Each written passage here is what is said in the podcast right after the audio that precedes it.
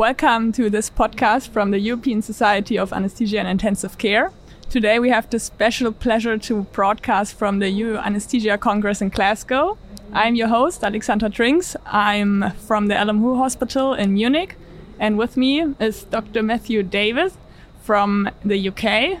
He's the president of the Association of Anesthesists and he works close to Birmingham in a small hospital, which you can probably explain better to us. Yes, thanks. It's uh, about an hour away from Birmingham. I work in Peterborough Hospital, just in Northwest Anglia NHS Trust, so just in the east of England. so today we will be talking about well-being in anesthesia and intensive care. And so let's start with what's the uh, situation today? What What's your opinion on the well-being of our society? Yeah, well, I think this is the this is the this is the concern, isn't it? I mean, I think you know, um, anaesthesia and intensive care as, as, specialists over the last sort of two or three years, I think we've all gone through a, a very difficult time, um, uh, really in response to what has been a sort of you know uh, un- the, the, pandemic, and that has led to huge work intensity, huge pressure on anaesthetists yeah. and intensivists to um, deliver on what have been extremely extreme and difficult circumstances. So I I think we had a growing problem of an increasing well-being issue leading up to the to the pandemic. But what what's happened over the last three years has really accelerated that problem, and we're seeing the effects of a significant number of our colleagues and and specialists sort of really suffering the effects of that work intensity. Yeah. So what we often call it is fatigue and um, there have been several studies performed concerning fatigue in trainees and consultants in anesthesia. So, um, as far as I know, there are over 70% of uh, our colleagues say that uh, they have concerns about their, fatigue. What's your opinion on that? Yeah, I mean, I, I, th- I think. It, I, think you're right. I mean, I think that's a very large proportion, isn't it? And, and actually, the problem all starts with fatigue, doesn't it? I mean, it's, it's sort of a, it's, a, it's a scale, and I think there's no doubt that everybody is feeling a little bit fatigued, and a lot of people are feeling fatigued to the point where it's really starting to affect the way they perform at work, um, their ability to recover, and um, there have been many sort of pieces of work that have looked at the incidence of fatigue amongst trainees, amongst specialist doctors, amongst consultants, uh, and the effect of nighttime work, all really showing that the, the level of fatigue is, is, is rising. Yeah. So, um, what are your thoughts about nighttime work? Because that's one of the big topics in fatigue concerning hours of shifts, how long people work. In Europe, many, many trainees uh, still have 24 hour shifts, which well a big problem for mm. being fatigued afterwards.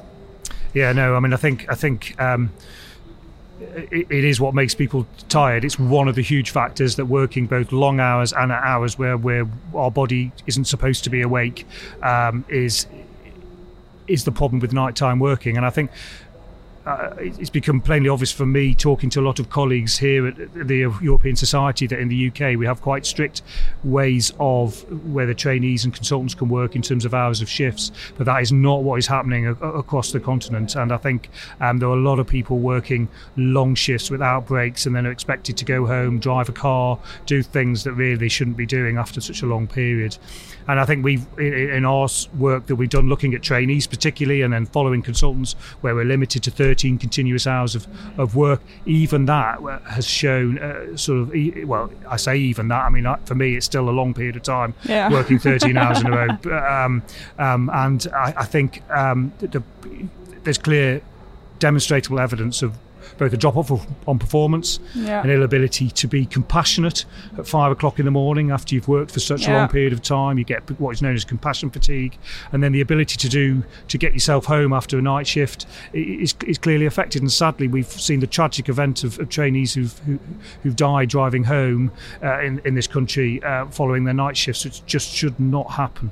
Yeah, I read some uh, interesting numbers that close to 40% of trainees reported having a near miss or accident when driving home, and even more consultants, probably as they are older, incidents rises. So 45% of consultants notes that they already were close to having an accident or even had one. So I think it really is a big problem if you think that's close to every second one of our colleagues.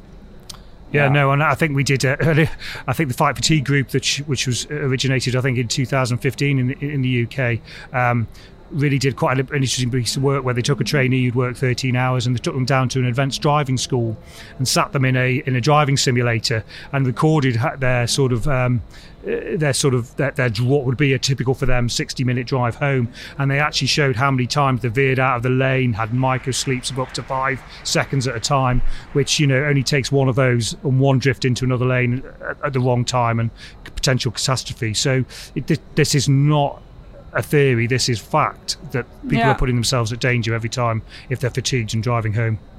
So, because I think every one of us will understand the problem when coming out of the hospital after a shift that you want to get home quickly and cannot. Maybe it's not possible to take a train or it takes you much longer. So, what can we do when seeing a colleague who's clearly fatigued yeah, I, I, it is really, you know, I, I, know myself, and as you just described, you know, the, the, you want to get back, you want to get to bed, you want to get because you may have another night shift the follow it the next it, it, coming up in the next twelve hours. I mean, I think the important thing is you can't force people to go and have a rest. So that you know you can't be like there's a bed, lie down, go sleep. It yeah. just doesn't work like that. But I think we have to be more open about talking about it. And certainly one of the things that we've brought in, uh, in, in regularly in some of our practice in my hospital, but also in other hospitals, is is to have that check in in the morning. You're checking in to see what's happened overnight to make sure no catastrophes have happened at night. People haven't suffered, you know, some, something significant that needs to be talked about. But also once the handover's done, it's like right, you okay? You you okay? How long have you got to go go home? Well, you know, fancy a cup of coffee and let's talk about this. Or if you don't want, do you want to go and lie down and we provide provide an appropriate, quiet, dark room that people can go and have a sleep, where it's not outside theatres and there's orthopedic surgeons hammering hammering right next to you, keeping you awake. So it's just about talking about and giving people the opportunity. And it, it, people don't take you up on the offer all the time, but actually it's surprising how many people are now saying to me, "Thanks, that's great. I'll just go and have t- two hours." And then you see them two hours later, they look they look they look different, and they go home. And it it's I think it's it's it's not attaching a stigma to it and making people feel guilty for wanting to do that. Yeah. It's just really important, and to give them the opportunity to and feel that they can do it. It's a psychological effect as well because if you had a horrible shift and someone asks you, "How are you?" before going home, I think it, it, it, makes something with the people's well-being as well. Oh, uh, and it, that is part, and it's, it's it is part of well-being. It's it's it's it's just um, you don't want people to take home what's happened overnight and stew on it and not have the ability to talk about it. You know, because people are working whatever environment in anaesthesia, perioperative care, obstetrics, ICU. There will be nights which you just need to talk about what's and process what, and begin to process what's happened. And it just allow from a well-being perspective it doesn't then sit stewing till the next time you come in and you've wondered what you've done wrong or what I didn't do at the time. And, it, and just having an open conversation and giving people an airspace just to say stuff that they want to do and be honest about it I think is really important. Yeah. So maybe this is one important message of this podcast to maybe have a short break in your daily routine. Think about yourself think about your colleague and take out the speed and have a short moment for watching out for yourselves. Yeah, no, and uh, yeah, it, it is as simple, isn't it? That you know we all, we, we all know that there are many lists that go on all day. Single a single anaesthetist who doesn't get a break, doesn't get any food, doesn't even get the opportunity to go to the toilet, which is just just you know it is just cruel, isn't it? Really. So I think it's just it's being aware of what's going on, uh, and that's part of being maybe a leader in a department or someone who takes a more senior role, who has an oversight of what's going on, and recognizing that someone's either struggling or in difficulty, or is just in need of half an hour, and then they can make that that happen during the day and make sure they've eaten, they've drunk, they've had a break, and their brain is, is, is refreshed, ready for the rest of the day. So it it sounds simple, but it's amazing how many times it doesn't happen. Yeah. So um, maybe let's talk about what can people do. What kind of resources are there if they are worried about their self, about their department, about their colleagues? What can we do? So uh, yeah, so there is there's there's I look at this in two distinct ways. So there's the individual, what you can do for yourself, but there's also changes you can start to make within your environment that you work. And I think they're both very important. I think there's only so much you can do as an individual before the system that you work within or the environment you work within has to change for that for you to take the basically ease the pressure on, on you as an individual. But certainly there are lots of resources out there uh, that are that are available in terms of as an individual if if if, um, for example, on, on, what we have a section on on a landing page on our website that allows people that if they if they think they immediately need some help, they need to speak to somebody, something really there's a there's some there's some contacts there that I can go straight to and speak to. And then there's the sort of what, how can I manage my own fatigue? Uh, firstly, recognizing that it's a problem, uh, recognizing what I can do about it. Simple things like you've already mentioned, you know, about having the break, having a moment, having the ability, caffeinated, all of those things that are there. Again, Yeah. not difficult things to do, but also just as an individual, you can begin to manage your own fatigue. And part of that is, you know, if you're working at night with three or four other trainees or three or four of the consultants, sit down and say, right, you know, let's let's let, let, let's let, let's make sure we all get a break. Let's make sure I'll carry your bleep for an hour while you ha- you have a bit of time off. Uh, and, and if the work allows it, you just make sure that there is that sort of because you're in it together at night, aren't you? And you and you and you're a team. You're not just an individual. So I think the you know when you're on a on a night shift with a good team because people will be Yeah. looking out for each other. They'll they'll pop Yeah. in and say, right, it's time for you to go off and I'll I'll carry your bleeper, or I'm going to have a lie down. I'm absolutely Yeah. what we Yeah. would call as very tired in this young country. I was going to say something else then, but I won't. Um, and um, um, uh, and looking out and just looking out for each other because if you look out for each other, someone's looking out for you. Yeah. And I think and I think I think anaesthesia is very good at that. We're, we're one of the better specialties going forward, and I think because we're more willing to talk about it, and actually we're just a bit more willing to maybe ask for it. Yeah. And maybe show that we are not perfect ourselves. No, and you know, to me, I'm not that impressed if someone works 13 hours and says how untired I am. That's Yeah. that, that that borders on um, a lack of insight into Yeah. human physiology, because because nobody Yeah. nobody Yeah. can work 13 over, hours overnight and feel fine. Yeah, yeah. So there are fact sheets from the Association of uh, Anesthesists. Um, you can just download them. Yeah, no, I- they're- they're- yeah, absolutely. And uh, I think what's been really good for me to be here and speak to my colleagues across Europe is actually there are lots of pieces of good work going on in, in lots of different countries, and actually collaboration and sharing the resources that people have put a lot of hours and a lot of work in around these topics is is what we should be doing. And you know, and and and if, if, if we find some good piece of work done somewhere, we should we should bring it to our department to go look this is what we're doing in Germany and Yeah. and this is really really good and we should be doing this because actually this is this is the benefit and equally so if we've done so we're very very happy to collaborate and share our resources for what the pieces of work that we've done and um, you know if uh, yeah absolutely Yeah. So everybody can check out the website. There's even an app from the Association of Anesthesists. You can download it and There is, yeah, yeah. yeah, absolutely, and um, but uh, all of the, all of the, uh, the all, certainly all of the fatigue and um, rest facility. Um, uh, uh, oh, I would say they're posters. You can download them as poster A4 poster size,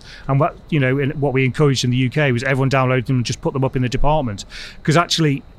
People just walk by and have a look at it, and then actually we found surgeons were looking at it. We found paediatricians were looking at it and going, "Oh, what's this all about?" And actually, we Yeah. say, "Well, this is all about this," and you can say, oh, "Well, that sounds like a good idea." And actually, then it starts to disseminate outside of your own Yeah. specialty. And then when you're on night shift, everybody's speaking the, you know, the, if, the, if you're up with a sick kid with a paediatrician, you can make sure everyone's all right, and and you know Yeah. you're looking after each other in the hospital. So I think uh, anaesthesia has sort of led the way in some of these um, sort of these initiatives, and and I think we've had a lot of buy-in from our from our other colleagues. yeah. And those sheets are graphically very nicely designed. So it's you can just have a quick read. It's not a big paper. It's just easy messages. They are uh, with different colors, and you can just put it in front of your locker. And everybody who passes by wanting to drive home can just read if, if he's uh, able to drive or if he maybe should have a little rest and or put it in the uh, room where you have a little lunch on midday and people will maybe talk about it. So little things that might start the spark of of this change. Yeah, and I think we've got on our on our department on the way out a sort of one sort of slightly big one that says uh, just just check in, and it gives five very simple boxes, five thousand questions before you go home. Are you? Duh, duh, duh. And you know, before even as you're walking out the door, it might just go. Oh, actually, no, I'm not. Actually, I need to do this before I go. And it's just just it's little nudges and little um, suggestions that allow the individual to, to sort of recognise and get insight into how they're feeling is really important. Yeah. Yeah, and if you're from another country, those fact sheets you could translate them yourselves, or uh, the European uh, Safety Patient Foundation they started translating those sheets, so you can download them at some point. So yeah, it's uh, you can s- also start contributing if you like. Yeah, no, absolutely. And uh, uh, just being at the uh, meet, there are some fantastic pieces of work going on from the patient safety initiatives from the European societies, looking Yeah. at just again which is why it's really important that we all collaborate so that we all share our, our sort of knowledge and, and, and resources really yeah so maybe if someone thinks about well-being and is interested in that topic how did you how did how did you start this because you probably didn't think about it in your in the beginning of your training as well or maybe you did no, uh, no, I, I, didn't, and I think this is what often what happens is that something bad happens, doesn't it? it makes you think about it. Um, and uh, I spent 19 years in the Royal Air Force uh, uh in this country, and I spent, uh, uh, and actually, in a way, that started. If you, if you, we we often refer and compare to the aviation world um, in terms of safety, and part of part of my training was was about uh, crew resource and actually managing how how how how people don't fly an aircraft when they're too tired. And actually it, it made me start to think about how we managed. I used to work in very small teams of four used to do about a long long flights uh, and um, it was how you managed the fatigue in that. And then, so that started my sort of proactive, this is a good thing that we should start is looking. And then I had uh, a sort of very tragic uh, event on ICU that, um, uh, that a system failure failed a patient and, and, bad stuff happened. And I think uh, it made me start to the effect, the, the, effect that that had on me as an individual clinician yeah. and the team that were also involved and how we felt powerless because nothing that we had done had failed, but the system had failed, and we felt personally responsible. And that just that led to this concept of of harm that's just not happened to the patient, but it happens to healthcare staff.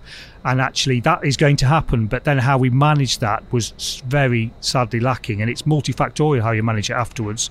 Um, but it, it was lacking, and it made me think about how we should be doing this better for yeah. our teams. Because I, by that stage, I was a relatively experienced consultant, but but this could happen to someone who's three years into their training, three years into their job, and the impact on them may be greater than yeah. Uh, than me because of the experience I had yeah. behind me. So I think I think it just made made me think that we that our, our the resource of our staff and our clinicians is need need to be looked after when these yeah. things happen. Yeah, I think that's an important message.